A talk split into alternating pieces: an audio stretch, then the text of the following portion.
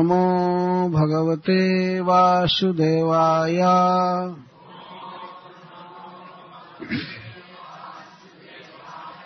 ॐ नमो भगवते वासुदेवाय।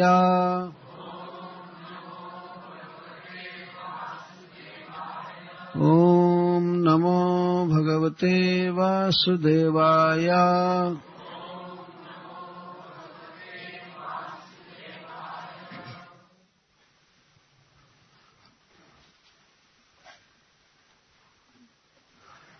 महारानी कुंती भगवान कृष्ण से यह कह रही थी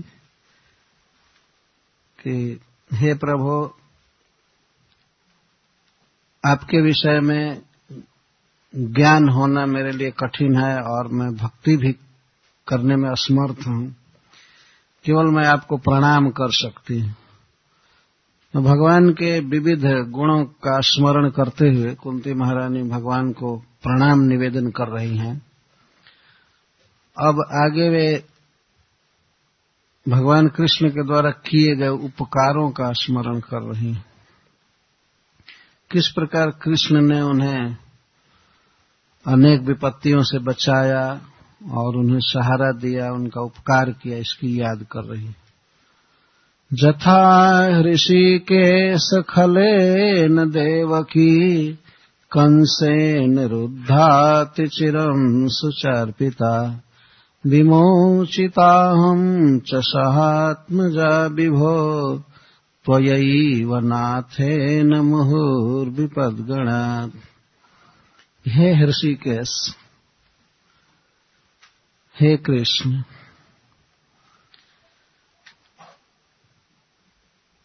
देवकी अपने पति के साथ कारागृह में बंद की गई थी अपने भाई कंस द्वारा। आपने देवकी की रक्षा किया, परंतु बहुत काल के बाद रक्षा किए। देवकी की तो आपने रक्षा किया, लेकिन उसके पुत्रों की रक्षा नहीं किया परंतु आप तो अनेक विपत्तियों से हमारी रक्षा किए और हमारे पुत्रों की भी रक्षा किए इसका कारण यह था कि मैं अनाथनी हूँ। मेरा कोई रक्षक नहीं था। वास्तव में मुझमें अनन्य भक्ति नहीं थी। भक्ति नहीं है, परंतु मैं दीन स्त्री थी और आप दीनों को सहारा देने वाले हैं। इस कारण से आपने मुझे बहुत सहारा दिया, मेरा उपकार किया। तो यहाँ पर कुंती महारानी अपने में और देवकी में तुलना कर रही हैं। भगवान के जितने भी परिकर हैं स्त्री परिकर तो उसमें कुंती महारानी और माता देवकी का बहुत ही ऊँचा स्थान है। और आश्चर्य है कि ये दोनों स्त्रियाँ बहुत कठिन संकट में डाली गई थी। जैसे आपने पहले सुना था कि कुंती राजमाता थी, महाराज पांडु की धर्मपत्नी और युधिष्ठिर की माँ, लेकिन इसे बहुत कष्ट में डाला गया। और कष्ट में डाला कौन? अपना परिवार। इस संसार में यदि सारांश निकालिए तो जितना व्यक्ति को अपने परिवार से दुख मिलता है, उतना दूसरों से नहीं मिलता है। यह बात बिल्कुल सत्य है। कुंती के पुत्रों को और कुंती को कौन लोग मारना चाहते थे, जलाना चाहते थे? तो अपने लोग बिल्कुल। पांडु महाराज के खास भाई धृतराष्ट्र महाराज और उनके पुत्र अपना ही परिवार चाहता था कि ये मर जाए या इसके पुत्र समाप्त हो जाए। उनका राज्य छीन लेना, उनकी स्त्री को भरी सभा में अपमानित करना, लक्षागृह में जलाने का प्रयास करना, भीम को विष देना, अनेक प्रकार के उपद्रवों द्वारा, अनेक प्रकार के कष्टों द्वारा इनको दुखी करना चाहते थे, समाप्त करना चाहते थे। अच्छा देवकी को कौन कष्ट दिया अपना भाई? यदि वो खास भाई नहीं था, लेकिन संबंध में भाई लगता था, देवक और उग्रसेन दोनों भाई थे। तो देवक की पुत्री देवकी थी। देवक की पुत्री होने के कारण ही इसको देवकी कहा जाता था। जैसे जनक की पुत्री होने से सीता जी को जानकी कहते हैं। उसी प्रकार देवक की पुत्री होने से उसे देवकी कहा जाता था। तो देवकी भी अपने परिवार द्वारा ही कष्ट में डाली गई थी। और देवकी का अपराध क्या था? देवकी का अपराध यही था कि उसके गर्भ में भगवान आने वाले थे। यही उसका, उसकी बहुत भारी गलती थी। वो घटना इस प्रकार की है जिस दिन वसुदेव जी अपनी पत्नी देवकी के साथ विदा हो रहे थे विवाह के अवसर पर, अपने घर जा रहे थे, देवकी को खूब अच्छी तरह से सजाया गया था नए वस्त्रों द्वारा, अलंकारों द्वारा। और आप जानते ही हैं किसी विवाह के अवसर पर जो बच्ची होती है, वही सबके स्नेह का केंद्र होती है। तो सब लोग उसे बहुत सा उपहार दिए थे, वो अपने पति के घर जा रही थी। वो किसी भी लड़की के लिए जीवन का वो सबसे अच्छा दिन माना जाता है, जिस दिन वो अपने पति के पास जाए। विवाह के पहले वह बच्ची अपने को निराश्रित समझती है। एक लता की तरह जिसका अवलंबन एक झाड़ न मिला, वृक्ष न मिला। तो स्त्री के लिए पति बहुत आवश्यक। देवकी अपने पति के साथ जा रही थी। बहुत सुखमय समाज था, सब लोग विदा दे रहे थे। मथुरा का राजपथ था, सैकड़ों रथ चल रहे थे। और कन से सारथी को हटाकर, ड्राइवर को हटाकर स्वयं रथ संचालन करने लगा। स्नेह बस कि बहन जा रही है अपने पति के घर तो हमें हमें इसकी सेवा करनी चाहिए। यदि ड्राइविंग करना उसका, उसके लिए योग्य काम नहीं था, लेकिन स्नेह के बस रथ को चलाने लगा। ड्राइवर को हटा करके कहा कि मैं चलाऊँगा। इधर जब रथ संचालन करने लगा, तब देवताओं के हृदय में हड़कंप मच गई। देवताओं ने सोचा कि ये तो भगवान के माँ की सेवा करने लगा। तो भगवान आगे अवतार लेंगे तो शायद इसकी सेवा की याद करके इसका वध नहीं करेंगे। तो उन लोगों ने सोचा कि कंस का वास्तविक स्वरूप क्या है, उसको प्रकट कर देना चाहिए। कि थोड़े देर के लिए स्नेह कर रहा है। वास्तव में कोई नीच व्यक्ति, कोई खल व्यक्ति किसी से अकस्मात स्नेह करने लगे तो समझना चाहिए कि कोई न कोई खतरा करेगा। देवकी की सेवा करना, रथ चलाना, एक खतरनाक बात थी कंस के लिए। तो देवताओं ने आकाशवाणी किया। पथि प्रग्रहणम कंसम आभास्या शरीर वाक अस्यास्ताम अष्टमो गर्भो हंता याम बहसे बुधा। रे रे कंस, अरे अबुध, अरे मूर्ख, जिस देवकी को तुम इतना स्नेह से पति के घर भेज रहे हो, उसी का आठवां गर्भ तुम्हारा वध करेगा। बस इतना ही काफ़ी था इसके स्नेह को खत्म करने का। जब उसने सुना कि देवकी का आठवां गर्भ मेरा वध करेगा उसी समय रथ हाँकना छोड़ दिया और दाहिने हाथ में ले लिया तलवार और बाएँ हाथ से देवकी के केस को पकड़ लिया, खड़ा होकर। जो बाएँ हाथ में घोड़ों की रास थी, उसे छोड़ दिया और दाहिने में चाबुक था घोड़ों को हाँकने के लिए, उसे छोड़ दी और पकड़ लिया। तुरंत मस्तक काटने के लिए। जरा विचार कीजिए यदि देवकी का आठवां पुत्र कंस का वध करेगा तो बेचारी देवकी का इसमें क्या अपराध है? किसी स्त्री को क्या पता है कि उसके गर्भ से टेररिस्ट आने वाला है, कि भगवान आने वाला है? उसको क्या पता है?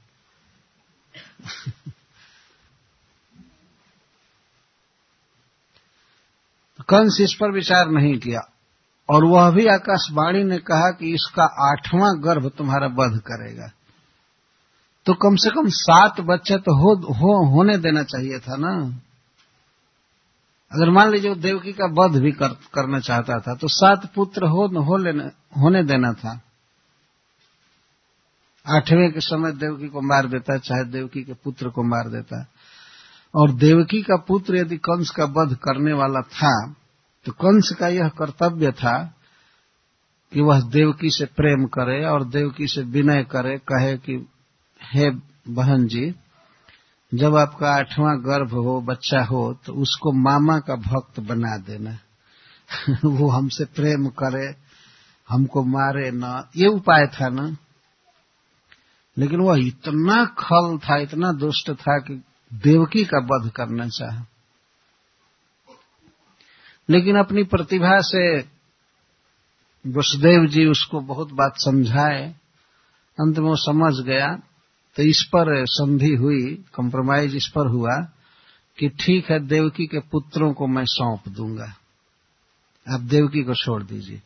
वसुदेव जी ने बहुत चतुराई से पूछा कि, कंस जी, आप ये बताइए कि आपको देवकी से भय है कि देवकी के पुत्रों से?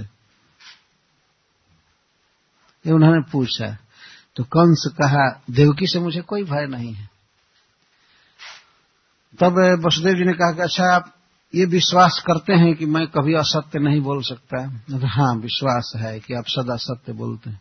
तो वसुदेव जी ने कहा कि मैं अपने पुत्रों को सौंप दूँगा आपको, जन्म लेते ही।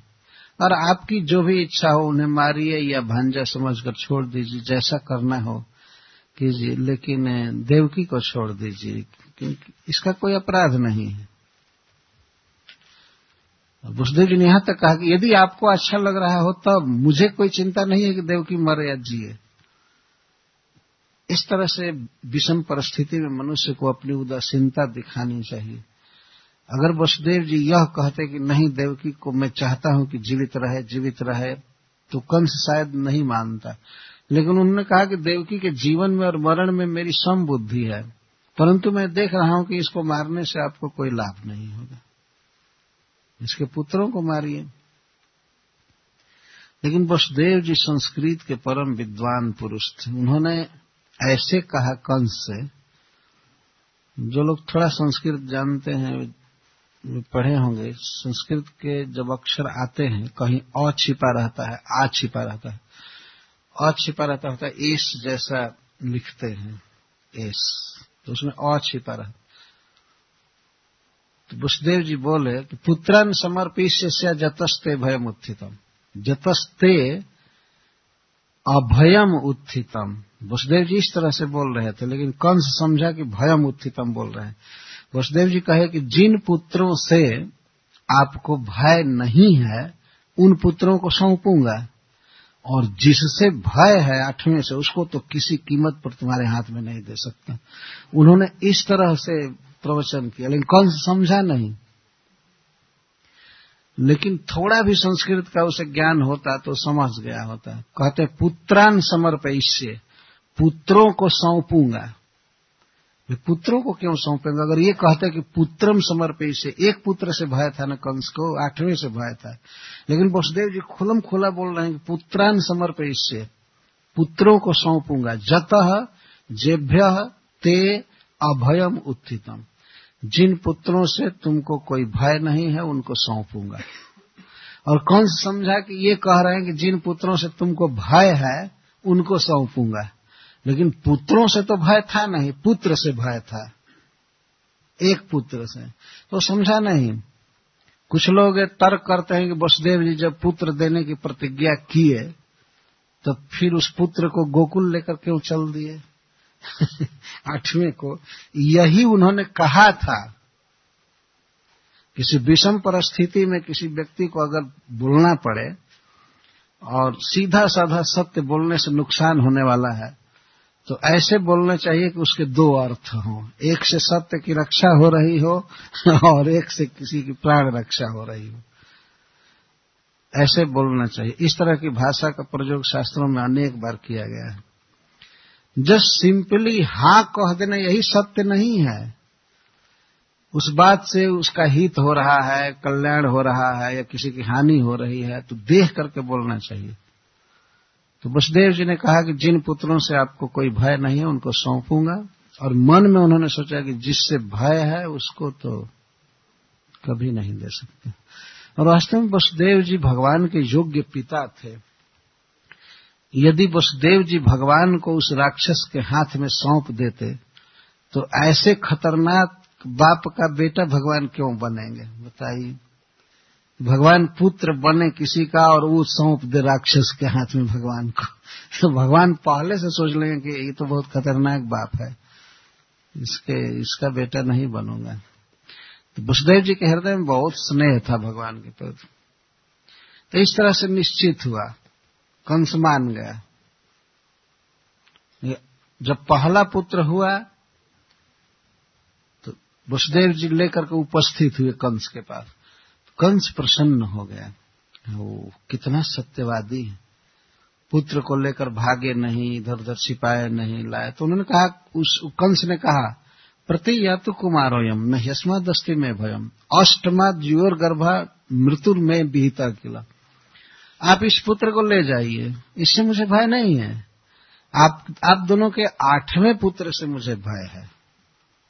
इसको ले जाइए। वसुदेव जी लेकर के चले गए, लेकिन उनको विश्वास नहीं हुआ। सोचते थे, कभी भी मारेगा इस बेटा को। तब तक नारद जी आए। नारद जी ने देखा कि कंस अगर इस तरह से पाप करने में कमी करेगा तो भगवान के अवतार में देर हो जाएगी। भगवान ध्यान नहीं देंगे, बहुत विलंब करेंगे। तो कंस के पास आए और कहे, कंस ने स्वागत किया उनका और पूछा, कहाँ से आ रहे हैं? नारद जी ने कहा कि, अभी मैं सुमेरु पर्वत से आ रहा हूँ, जहाँ ब्रह्मा जी का ऑफ़िस है। तो वहाँ पर एक मीटिंग चल रही थी देवताओं में। क्या मीटिंग में प्रस्ताव रखा गया था? मीटिंग में प्रस्ताव रखा गया था कि कंस का वध कैसे किया जाएगा। नारद तो क्या फाइनल हुआ? क्या फाइनल हुआ? तो कहे कि सब देवताओं ने मिलकर भगवान विष्णु से कहा कि आप वध कीजिए कंस का।